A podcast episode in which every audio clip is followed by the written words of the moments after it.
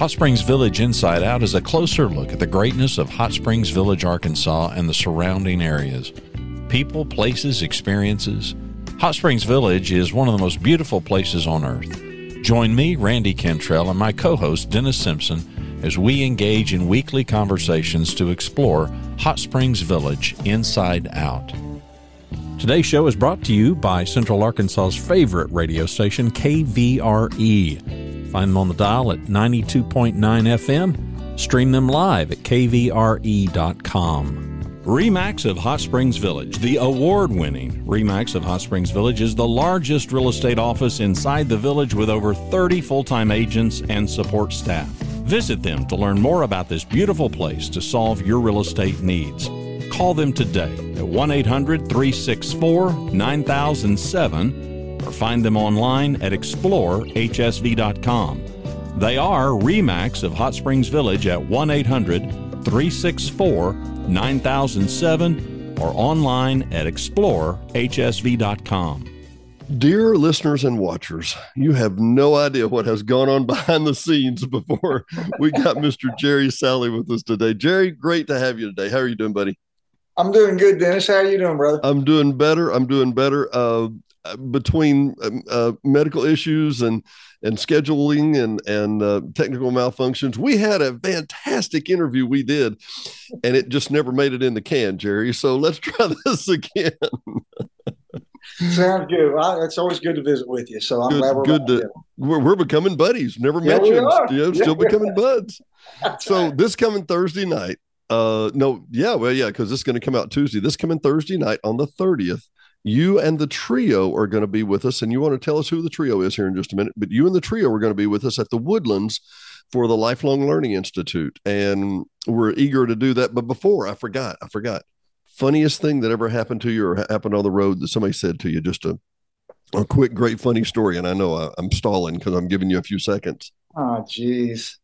There's so many things that have happened. I've been traveling with these guys for over 30 years. We've been doing this. Wow. And uh, Oh shoot, I'm trying to think. Um, one, one, well, one of the most embarrassing things was the time that we actually stayed at some folks' home. Uh, they were hosting us uh, at a venue there in uh, Hattiesburg, Mississippi. Mm-hmm. But they had a they were the, the folks that were doing it were construction. They owned a construction company. Had a huge home. They had like seven kids. I'm not exaggerating. So we had they had a nice big place to put us up. And I uh, I promptly stopped up one of their commodes. So I don't know if anybody else found that funny, but uh, but Carl and Larry thought it was pretty hilarious. hey, listen, it's really been great having you guys. Don't worry. If you come back, there's a hotel down the end of the street if you want to come back, right? Right, Jerry? well, th- these oh. kind of stories and more. And Jerry, we we've had a with the Lifelong Learning Institute, which Larry Wilson is helping us sponsor, a great guy, and we we really excited to work with him. Uh, I just got through. We we just got through having uh, Bill Wythe and Brent Barnes, uh, great guys again. I know you know them, and and we've actually. I'm sorry, say that. They're good friends of mine. I've actually written with Brent and uh, Bill both. Actually, Bill writes for Billy Blue Publishing, which is a part of a record label that I run. Really? Yeah. Yeah. Oh, yeah. Wow. And here I didn't, I didn't, I didn't think he had a day job. He didn't look like somebody that worked to me. You know yeah, what I mean? Well, you, you, probably didn't think he had any other friends either. Well, no, when you said you knew him, I'm thinking, so they owe you money too. Is that, is that how? yeah. No, th- these are genuinely great guys, and oh, excuse me. And Larry has put together a great job of getting in some really deep Nashville talent. Uh, Bill is in the uh, Nashville Broadcasters Hall of Fame. Yeah. Uh, you are a Dove Award winner, if I'm not mistaken. We've got so much to talk about, and and I guess what is fascinating to me, and we we touched on this on the other show we did that never made it to the can, uh, is that it's fascinating to me how much talent there is on the top at Nashville, but there's like that's the tip of the iceberg. There's like 200 times that under that you know tell us how you got to nashville i, I want to hear that story oh geez. Well uh, it's a it's a long story. I'll make as short as possible. Um, but my dad played banjo when i was growing up so i was exposed to bluegrass and, and country music and gospel music when i was just a young fella. And you grew up and where? so, uh, i grew up in chillicothe ohio. It's in the south su- southern part right about about 45, 50 minutes south of Columbus okay. in the south central part of, of Ohio. And my dad worked at a paper mill his whole life. Mead Paper was a huge, was the largest employer for counties around. And that's where my dad worked his whole life. He was an electrician there. But he was a great banjo player, never played professionally, but he um, instilled in me, you know, my love for music and my desire to, to be a musician. Um, but anyway, long story short, I ended up going to college. Uh, I knew I wanted to come to Nashville as soon as I graduated. So within two months of, uh, well, within seven weeks, actually graduating from college, uh, I was living in Nashville. And uh, I auditioned. I had no job. I had no nothing really. I just was had a dream, and um, came to Nashville and auditioned for a, a theme park that was called Opryland USA and it was a huge theme park. It's where the Grand Ole Opry uh, grounds were located, where the where the, they moved the Opry in 1975 out there, and um, or 74. And so I I ended up uh, I didn't get a job right away, but I got a job in the in the spring. That that was, I moved there in August, uh, 40 years ago this month. 40 years ago this month. Wow and I got a job. They said, "Well, we we want you in the shows, but we can't start until you know till the next year." So it was in the spring of the next year that I that I started. Um, I was in a cast of characters that were incredible people, and almost every single one of them went on to make a living somehow in the music business. Um, I played Flatt and Scruggs with a guy named Steve Chapman, and we became really close buddies. We started writing songs together. What's Steve's middle name? Well, he's now Stephen Curtis Chapman. I think I've heard that name. I've, I've yeah, heard that name yeah. before, I believe. Yeah. yeah. We actually wrote a song called Hiding Place that got him his record deal. And after he became a star, we wrote several other songs, but one called His Strength is Perfect. Uh, was one of the most it's one of the most recorded songs I've ever been a part of. He he had a that's what we won the Dove Award on. I've been nominated. I guess I've just got nominated for two more Doves this year, but um, 40 years later but uh, uh, it's you're so a slow funny. starter. Slow yeah, starter. I, I know. But anyway, uh, His Strength is Perfect was put in the Baptist hymnal in 2009. Really? Yes. They make they still make hymnals. Really? They do. They do that so many years, I guess. But we're working on the Episcopals now and the and the Methodists and all those guys. So you're worming uh, into the Episcopals. They'll never know what hit them. right, right. That's right. But man, so many other people. Uh, Marty Roe uh, was in our group. He's the lead singer for a group called Diamond Rio, who have been really successful. Uh, Skip Ewing, who had a record deal for a while, great songwriter, who he, he was in our cast. Um, a girl named Chonda Pierce, who's gone on to be a huge Christian comedian.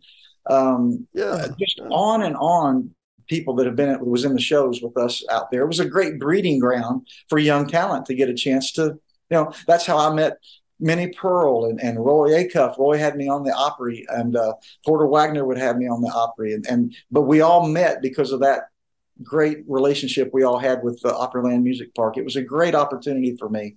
I, and, I got to uh, ask when when you're standing on the stage of the Grand Ole Opry, and I mean no respect, disrespect by this at all, but we all find ourselves at some point looking around and going, now, how did I get here? Now, yeah, how did this? Which one of these is not like the other? Roy Acuff, Minnie Pearl, me. Hmm. That's right.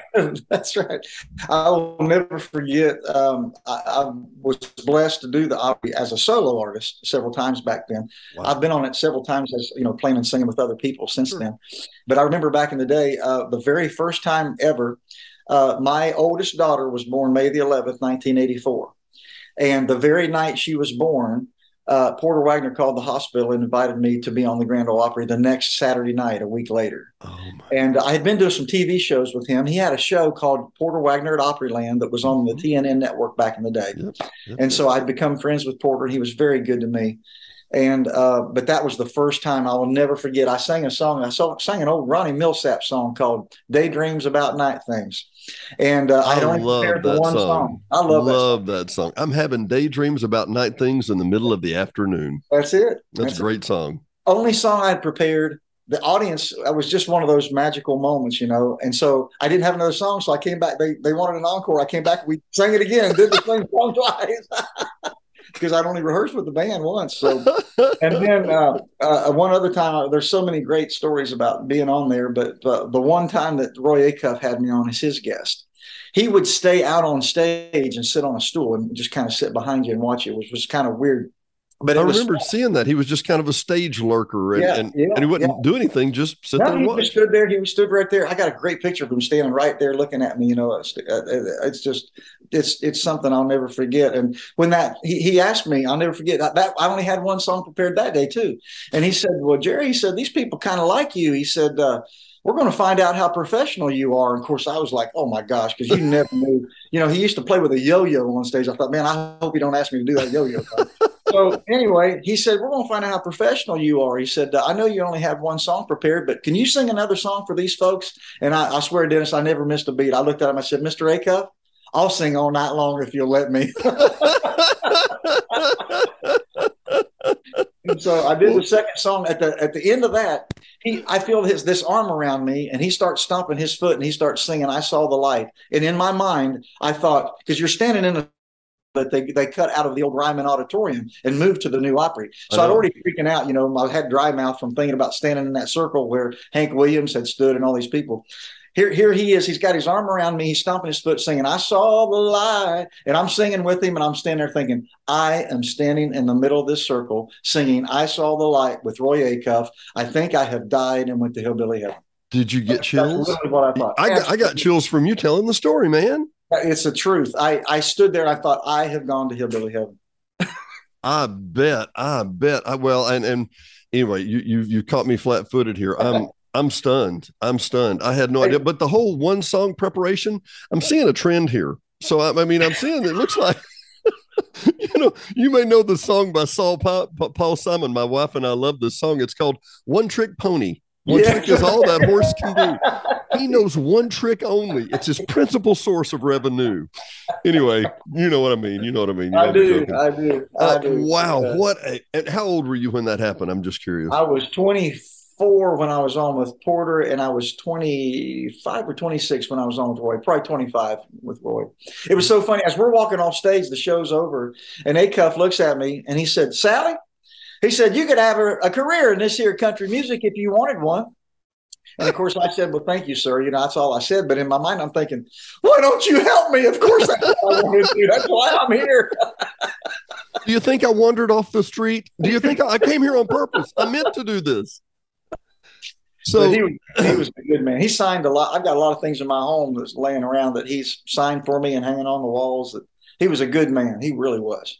I'm, I'm, I'm I don't know why I'm going blank on this, but I'm thinking of Ricky Skaggs and um, who was the guy that was his mentor? Um, the bluegrass. Well, he had, uh, uh, gosh, Ricky had. Oh, there's Ralph Stanley. He yeah, was in. Yeah, yeah he was in a he was in a lot of different uh, Tony Rice he was with for a while, but they were the same age. But uh, Ralph was one of his big uh, people he looked up to. A, uh, Monroe, of course, Bill Monroe was one that I think Monroe might have been the first one to ever have Ricky on stage when he was like six or seven years old.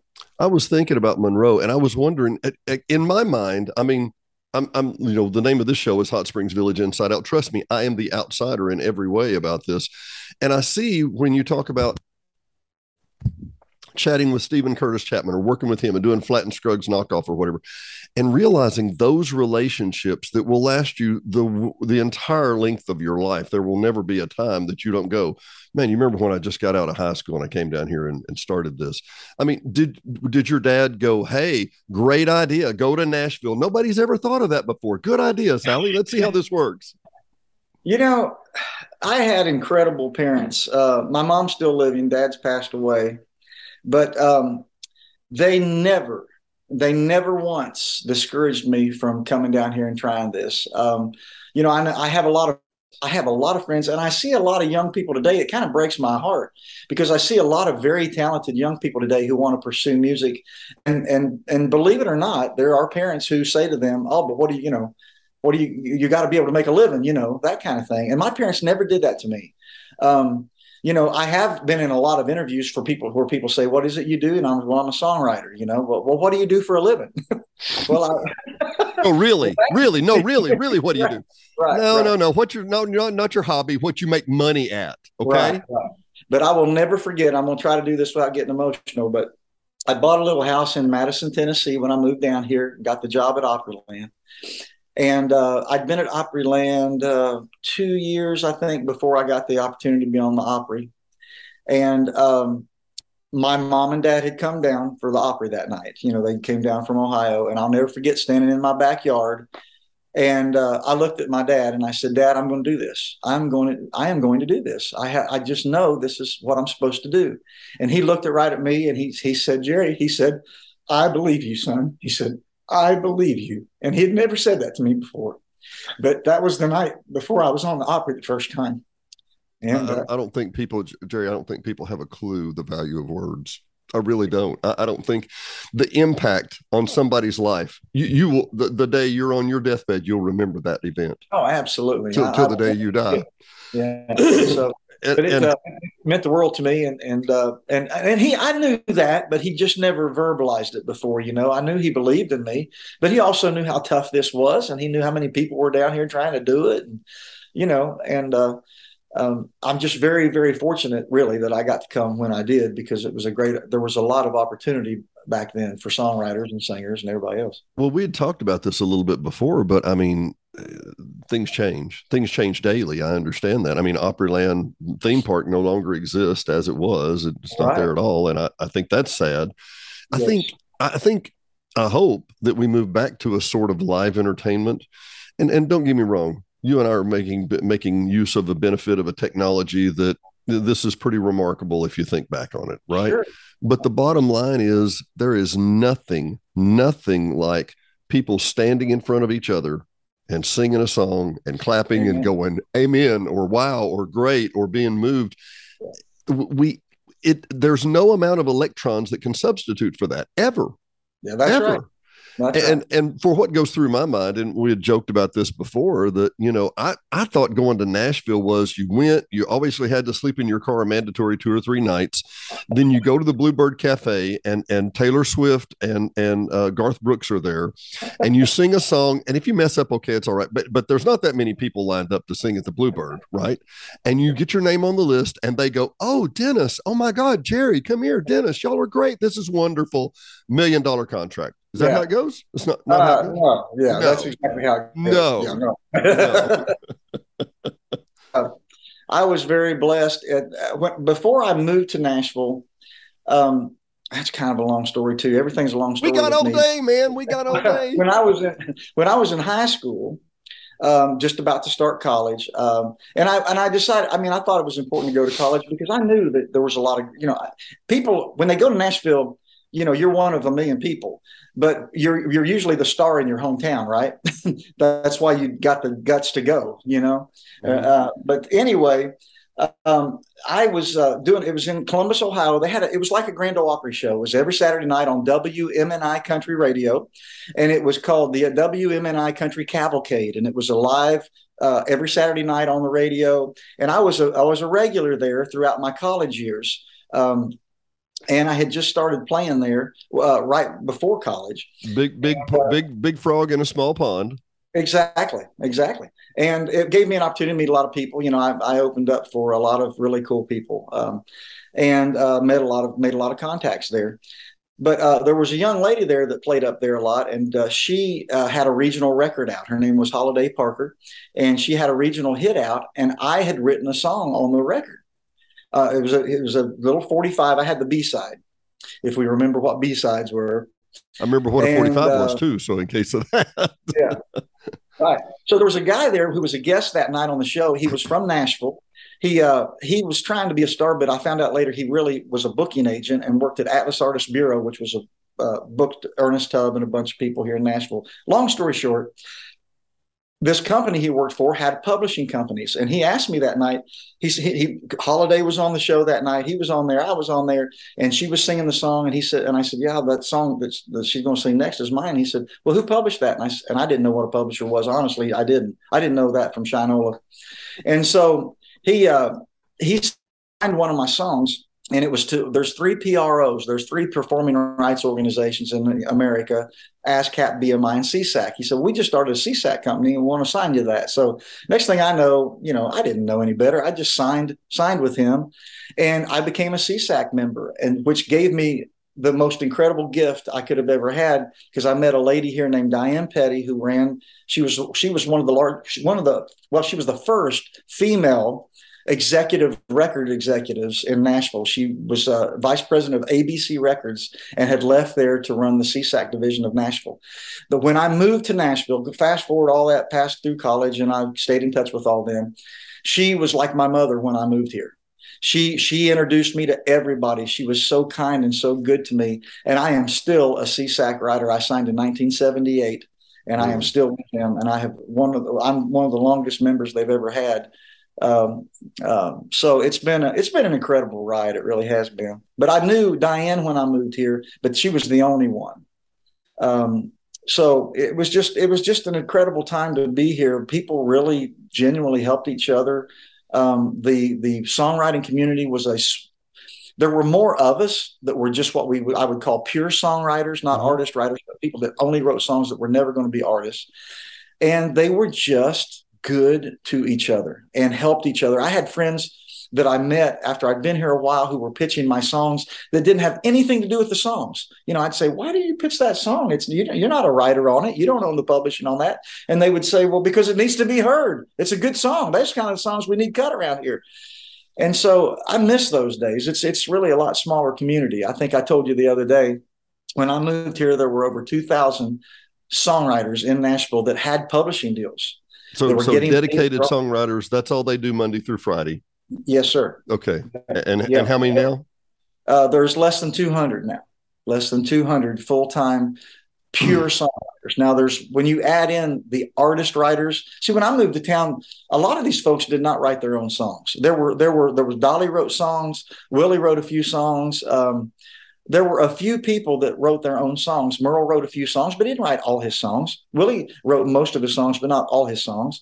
Um, so even Dolly, Dolly wrote most of her songs, but not all of her songs. So there weren't t- today if you're a, if you're an artist, they want you to write most of your songs with people like me or other pure songwriters in town. First thing they do when you get a record deal in Nashville these days is you become a songwriter, whether you've written a song before or not, because there's actually it's a it's a we don't need to go into it, but I can explain later. Um, there's a way they save money by doing that. It's called well, control, it's called controlled composition. Controlled composition. So let me get this straight. So uh, the Mamas and the Papas, California Dreaming uh, Phillips, what's her name? Uh, John Phillips yeah. is sitting writing the song on a bus, trying coming back from California, and he wakes up his wife, who's a model at the time, the Mackenzie Phillips mom, and I can't think of her name right now, and she basically writes out everything he said.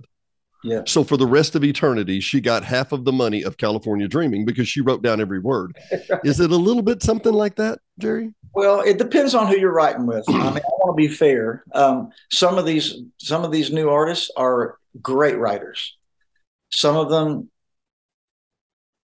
they just sit there and dictate. Yeah, or they, they got or, their name on the credits. They got yeah. their name on the credits. Now, now, having said that, they might tell you that when they were in the room with me, I was really an idiot that day.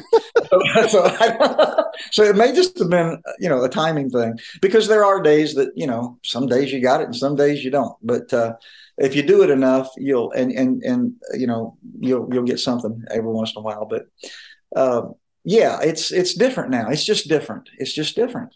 I can't explain it. You know, well, back in the day, people would cut the best song no matter who wrote it, and it's not always like that. So, well, you know, Bill and Brent were saying the other day that that uh, they had that same scenario that you know you have everybody in the room agrees this is the best song, and the artist goes, "Yeah, but I'm going to cut the one with my name on it." Yeah. right? Because I get yeah. the credits or I get the whatever. Well, I tell you what, let's do. Let's go back to and come back around to the the the show coming up on the thirtieth here, because people could listen to me and you reminisce for days. I guess I, we could. We could talk. I could write a book. I think I should write a book. I think you should write a book, and I, I think me and you and Mister Acuff could kind of you know hash it out if you know what I mean. I'll let you do this all night. You know. Uh, excuse me. But no, what I want to say, what are we going to hear on on Thursday night? What are these songs? What what what to the average layperson they would go, hey, I recognize that song. Right, give me some right. ideas and give me some leads there. Yeah. Well, um, between the, the three of us, we've had over 100 million uh, records sold on, on, songs that we've written. A hundred million. yeah, and a lot of that though is due. I'm the baby of the group, uh, and I have not had a song recorded by Garth Brooks, but Carl and Larry both have. So there's yeah, so that that put a lot of in it. I've had about 19 or 20 million of my own songs recorded over the years. Measly beginner, but, uh, measly beginner. but uh, for my side, and then I'll talk a little bit more about Carl and Larry too. Um, I've had songs recorded uh, by John Anderson and and uh, Tyre. I had a song recorded by Elton John at one time. Um, Chris Stapleton, I have a song on his Traveler album. And uh, I've been very blessed to have a lot of country hits. Um, I've also had a lot of gospel hits, mm-hmm. and I've had a lot of bluegrass hits. So I've been very blessed in all three genres. Um, what are you Larry, nominated? And I'm sorry, what are you nominated for the Doves this year? What, well, the Doves this year, I'm, I'm not nominated as a songwriter this year, but uh, I produced an album uh, last year called Country Faith Bluegrass. And Country Faith is a series of positive country gospel albums that uh, are in the Cracker Barrel store. And so um, Really? Uh, I went in, yeah. So what I did, I went in, uh, and they had they had always just leased tracks. In other words, when they put a country faith project together, they would just lease, you know, a Carrie Underwood song and a you know a Craig Morgan song and do it that way.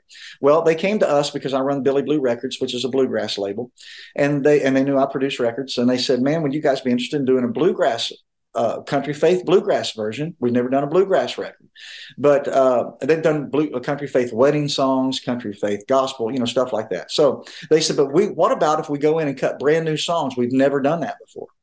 So I went in and produced eight new recordings, never recorded before. And then I leased six other songs to, to get 14. I've got, I leased songs from uh, Vince Gill, Patty Loveless, and Rick Skaggs, Charlie Daniels. He did a, a, bluegrass record actually about in 2012 that I pulled uh, Daniel Prayed off of, uh, or not Daniel Prayed. That was the Patty song. Um, Drew, uh, Walking in Jerusalem, just like John, was the oh, Charlie wow. song. Yeah, yeah. I, produ- I, produced a song. one of the greatest honors of my career. I produced a song on the legendary Dolly Parton, and uh, it was in 2020. Uh, you know, we weren't, uh, we didn't really see each other a lot because of this what was going on, but she gave me this guitar. It was just her and a guitar playing real slow of in the sweet by and by. And she said, You can take my vocal and do whatever you want to with it. I built a band and a whole different arrangement around her vocal. And then I added myself, Carl Jackson, Larry Cordle, and our dear friend uh, Bradley Walker singing bass. And we became like the Jordanaires for this record for her. So mm. it's yeah, so it's in the Sweet By and By Dolly Parton featuring Cordle Jackson, Salley, and, and Walker, and so it is nominated uh, for a Dove for the country slash bluegrass song of the year and the country slash bluegrass album of the year in the Doves. And it's also nominated two weeks before that at the IBMA, which is the International Bluegrass Music Association Awards in Raleigh, which is the last week of September. And it's nominated for collaborative recording event of the year and gospel bluegrass recording of the year. So I don't know, you know, what kind of, uh, you know, there's so many great, we're up against great records I mean, everyone in these categories are very deserving. But um, you know, it was just it's just an honor to get to work with her. It's something I'll never forget, and I'll always be grateful for. And uh, so, so, that's uh, so. So did you just lift her track off of her vocal vocal track off that? Yeah, yeah, yeah. We took. Uh, uh, she, she she actually had done two passes on that song, mm-hmm. and uh, yeah, I kind of combined you know a couple of different things but for the most part it was one one one of those versions that i used but uh, again it's amazing what you can do with uh, but uh, with technology but mm-hmm. she you know i was really it was very um, i was so excited and yet i was so nervous because you know you don't want to screw this up right i mean yeah. i was when i finally got it i mean it took me forever to get it where I wanted her to listen to it. And when I did, I was just scared to death. And she sent me the most beautiful note, uh, just telling me how much she absolutely loved it and how grateful she was. And you know, it's it's almost like Dennis. The the bigger the star, the nicer they are. Really? you know, it's it's it's I've, I've, that's happened several times over my career. Well, it, it sounds to me also, and I think part of the scenario is here is that you know you you you prepare. I mean, you didn't just send her your first rough. You obviously waited till you got oh. it where you really, really, really wanted it. But right. you know more than anybody. I, I, guarantee you, your first year at Opryland, you met a sound guy, then you said, "Man, I need you to be my buddy because I'm going to sing the I'm going to sing the bass on this part, and it's not my best end. So make sure and boost me up, okay? Right. So you you know what a what a technologist can do between you and the final product. You, are well too aware of that, right? That's exactly right. That's exactly well. You were telling right. us before on one of the other on one of the other shows we did. Uh, yeah. You were telling us about the um, uh, the the way you guys sing uh, sing the trio with each other. And a lot of times when there's three or four different songwriters, or you know, one will play and the other will just kind of sit back and watch the other. What exactly. do you guys do? Well, we're more like a band. Um, um, Carl is one of the greatest musicians that ever lived, and I'm not exaggerating. He can play anything with strings and uh, he uh, he actually left. Carl Jackson left home at 14 years old to join Jim and Jesse, which was a, at that point in time a huge bluegrass group mm-hmm. on the mm-hmm. you know Grand Ole Opry members, having a lot of records on country and bluegrass radio. Mm-hmm. And so he left at a very young age to play banjo for them. And years later, he would get a job with, uh, and he'll talk about this a lot in the show. Uh, he got a job with Glen Campbell and he played guitar. He was a, he was a multi instrumentalist in the shows with Glen, but he played a lot of guitar with Glen. and um, I think he's one of the greatest guitar players I've ever in my life. I wrote a song uh, in honor of him actually uh, that I recorded a few years ago called "If I Could Play Guitar Like Carl Jackson." and, uh, uh is, is, is that a little bit? Is that a little bit like the song uh, "Stealing from Chet"? We we sat all day long. We, we were stealing yeah, yeah. from Chet. Yeah. Well, I unfortunately I never stole anything from Carl. That's the problem. Um, I got lazy because I played with him all these years, and he was such a great lead player. So Carl will play all the leads on everything that we play and sing. When it's my turn to sing, I'll sing the lead, and, and Carl will do the, the tenor, and Larry will do the baritone. When it's Larry's turn to sing, Larry will sing the lead. I'll sing the baritone. Carl will sing the tenor. And when Carl sings lead, I do the tenor, and, and Larry does the baritone. So um, the reason we kind of got the nickname the trio was was because of the harmonies. We mm-hmm. we you know I'm not uh, well I'm just come out the wrong way. We have a unique blend, and we sound we literally do sound like brothers to me. Hmm. Um, and uh, we have done this for a long time, and we we can almost tell when the when each other is going to take a breath. You know, so. Um, but we love each other. That's the other thing. We have been friends and doing, you know, you don't travel over 30 years with somebody on the road still be together and still love hanging out with each other unless you know you really have a brotherhood there. And uh, but carl's written so many big songs. He's a multi grammy award winner. Uh, he's produced a lot of produced an album called uh, living loving and losing songs of the louvin brothers. And uh, and i was on that record but only because carl was the producer. I was the least known guy on it.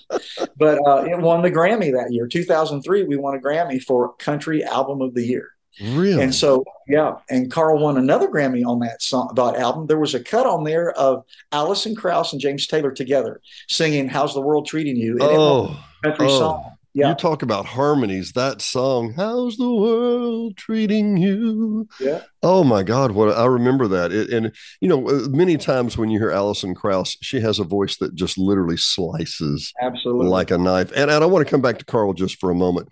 Uh, and for those that you that don't know, I think that a lot of times, you know, uh, uh, uh Glen Campbell is from Delight, Arkansas, not Delight, Delight, Arkansas. Delight, right. And a great guy and fa- fantastic musician. If you haven't seen his show, I'll Be Me the movie or the documentary I'll Be Me about his struggle with Alzheimer's. It's amazing because he literally cannot remember the name of his daughter standing three feet from him, but he never misses a lick on the guitar and he never misses a lyric. Yeah, so yeah. it's a it's a it's clear it's a different part of his brain that makes yeah. that click and work and it's a, it's a vicious disease. But that said, what people don't know many times is that Glen Campbell was part of what they called the Wrecking Crew. That's exactly right. And I'll let you tell why they called him well, the Wrecking Crew. Well, I, you you you go ahead. I but a lot of people do not know where he got his start and how what an incredible musician he was before yeah. folks really knew what the singer. You know. Yeah, and, and you think of him as this, you know, uh, Southern Nights or or uh, uh, Wichita Lineman or or Galveston, any of these great songs, these big sweeping in my mind and maybe i may be wrong these big sweeping musicals with i envision him in the rca studio in nashville and 33 pieces of violins playing the wichita lineman you know and, and all this but all that said Yeah. Uh, he actually started as, and forgive me if I'm wrong here, but part of the wrecking crew were basically non-union guys who would come in and go, "Hey, we'll play that part. We'll just play whatever part." And they yeah. were some of the best musicians in Nashville by far and away. Yeah. So when you come in and play guitar, banjo, strings, anything for Glen Campbell, yeah, yeah, you got to be the man, Carl. You got to be the man. So t- yeah. tell your story. Yeah, I, I, don't know where to, to, spin from there. That's just what I know. Yeah. Well, there's a great story. Uh, Carl, I hope he tells the story while we're there of how he met Glen and how he got the job. Because uh, he, he actually auditioned for him at the Ohio State Fair. He just went to see the show. He didn't have, he had no idea. Um, and, and, Glen asked him, and uh, Glen said, Well, what, how much do you want? And Carl said, Million dollars? so anyway, I don't know if Glen actually gave that to him at the so time. His but, negotiating uh, skills are not know what he's known for. Is what I'm hearing. but uh, Carl is one of the. I have gotten so many opportunities in this town because of Carl Jackson. Really? He, he literally he was one of the first people I met when I moved to Nashville. But One of the first publishers I had introduced us, and uh, we wrote songs together. Uh, gosh, we started writing songs together in the early '80s, and I actually met Larry and our other friends uh, through Carl. Um, Carl was writing for Ricky Skaggs Publishing Company at the time, which was part of a company called Welk Music. Um, uh, Ricky had a co-venture deal with them, and uh, we just we literally just become great friends. I mean, we he he he, he lucky for me, he he thought I had a little bit of talent, and uh, he he really has been helpful. He's recorded a lot of my songs as him producing. He every time he produces a project, I do the same thing with him. And on my records, I, I don't I've never done a record. I don't think that Carl Larry didn't sing on at least you know two or three songs. And so um, so but that's enough about Carl. Let's talk about Larry. Um, no, I'm just kidding. I'm just kidding. Carl, yeah, Carl, yeah, yeah, yeah, yeah, yeah, yeah. Well, I do want to talk about Cord because uh, that's his nickname, Cord, C O R D. Um, Cord is one of the greatest characters in the history of songwriting, in, in my opinion.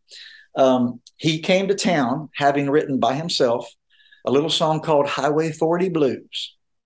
Re- recorded by Mr. Ricky Skaggs, probably one of Ricky's top five or top three. Got the Highway 40 Blues. Yeah, it's dun, one dun, of the dun, most recognizable. Yeah, and probably one of the most recognizable records in country music history because when it starts off with that kickoff, everybody mm-hmm. knows exactly what it is, you know. And then there's a little uh, breakdown halfway through it, and yeah.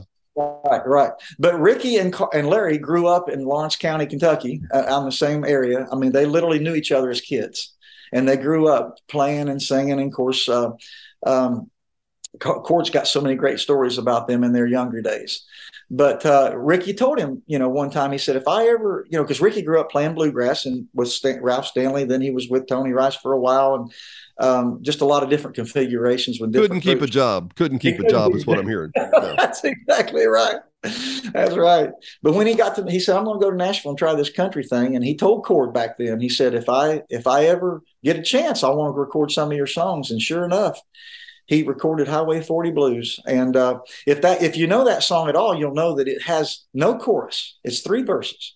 It does, and it? Yeah. It's a great example of someone who wrote an incredible song who broke a lot of the rules that they'll tell you that you got to follow in Nashville, you know? Mm-hmm. And so there's a great example of, of just God coming down and striking somebody with some great. I mean, he wasn't even thinking I forty, Interstate forty. He, there was a there was a Highway forty in Eastern Kentucky that he used to drive a lot back and forth from work, and that's where he got the idea. Isn't that funny? That is classic. So, and he's gone on to write one of my favorite Cord songs is a song called uh, "Mama, Don't Forget to Pray for Me" that was a big hit for Diamond Rio. Um, that's one of my very favorites he's ever written.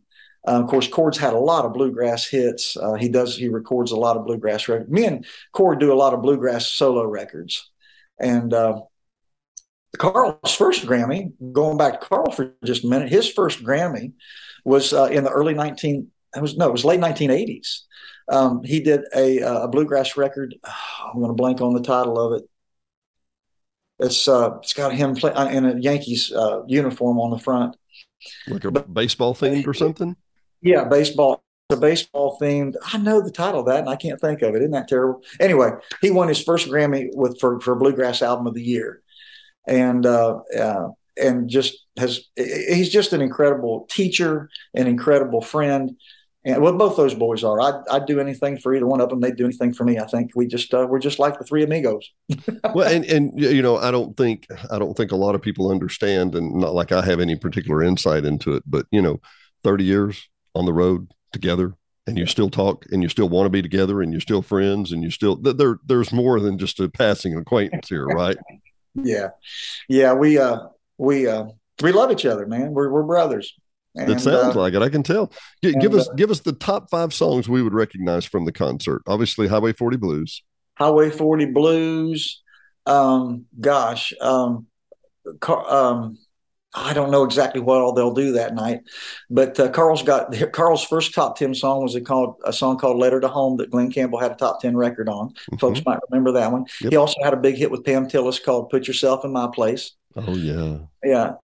Um, Carl or uh, Carl and I had a hit song called "Breaking New Ground" that was not only a bluegrass hit for Seldom Scene in the late '80s, but was a top ten country hit for for a country group called Wild Rose, which was an all girl group that was together for a while.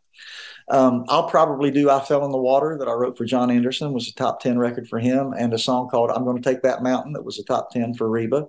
Oh wow! Um, um, and I'll do some gospel stuff. Uh, so that's been number one, you know, that sort of thing.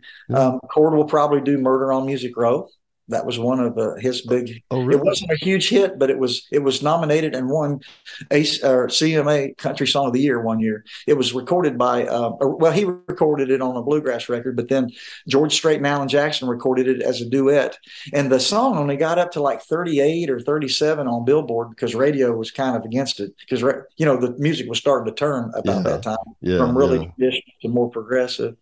But uh, but luckily the members of the Country Music Association Association recognized the value of the song and, and made it uh, song of the year. So that was that's a, that's one that uh, I'm sure we'll do. I hope we do. Man. And, uh, but hopefully they'll they'll recognize a lot of a lot of these songs and uh, and uh, we're just going to we're really looking forward to it. We you know like I said, I'm the baby of the group. We don't really travel as much as we used to and uh, so every show is special to us you know. Uh, i played with carl this past weekend in the gatlinburg songwriters festival and larry was not able to meet us. His wife has been ill and uh, he's been you know staying home a lot taking care of her this summer. But uh, we're really excited to have cord back with us at the show in hot springs. We're well really- we're, we're eager to have you and i happen to know also that you ran into bill at gatlinburg because that was where I did. the writers we actually saw uh, dennis lee in Gatlinburg and actually sang I actually sang with him on stage. Oh, oh gee, what's it been five or six years ago? I, I say all that to say you'd be surprised what a what a a, uh, a hub, a sub hub, I would say Gatlinburg is. There's a lot of talent in that little town. I mean, a lot of talent. There is. There's a lot of talent there, uh, writing wise, singing wise, playing wise. A lot of bluegrass. Oh, there's a lot yeah. of artists live in that part of the country. Well, I, I was telling you in another show. That's where we met the guy who was the uh, the uh, uh, the fiddlist for uh, Rhonda Vincent. I'm trying to remember his name right now because was it Hunter Berry? No, no, no, no, no. It was it was two short words, and I'm trying to remember. Oh, I'm blank on it right now. I, I bought an album from him. Actually, chatted with him on Facebook a little, and I I, re- I mentioned that because they were doing uh, they did the bluegrass version of Crossroads. I went down to the crossroads, yeah. and they're doing this, and, and the bass takes a, a, riff, the the uh, the banjo takes a riff, the violin, eh, the whole thing, and I'm like, this is. I'm recording this, going, oh my god, what a great little you know concert at the Smoky Mountain, you know, uh, uh, whiskey or moonshine place. Anyway, anyway, I digress. I got to ask you the mandatory question. Will you come back and be with us again, Salley? Absolutely, man. I, have enjoyed this thing so much, and I, you know, the, the, the you know, God works in mysterious ways, and I think we're a couple of those, and uh, more and, uh, mysterious uh, than some, I think, actually. but uh, the fact that we had tried this two other times before today, uh, uh, one weather related and one technically, you know, like you said, we just had some issues getting back together, but uh, I feel like I've just got to know you, man, and I've really enjoyed it. I cannot tell you how much I appreciate your time in uh, getting the word out and helping spread the, our music and, and uh, uh the word about this show. You know, we're really hoping for a good crowd. I think we're going to have a great one. Actually, we're going to have this show come out Tuesday, which will be the 28th. Uh, and then you can still get your tickets. And by the way, you you can get your tickets at hsvticketsales.org uh, dot .com, hsvticketsales.com. And we are happy, happy, happy to see you. I plan on meeting you person. How about that, Jerry? I hope so, man. I hope we get to sh- shake your hand and hug your neck. I promise, I promise. Good to see you, buddy. Talk to you soon. Thanks for listening to another episode of Hot Springs Village Inside Out, a podcast where Hot Springs Village, Arkansas is the star. Please subscribe to the podcast. You can do that by visiting our website, hsvinsideout.com, and tell a friend.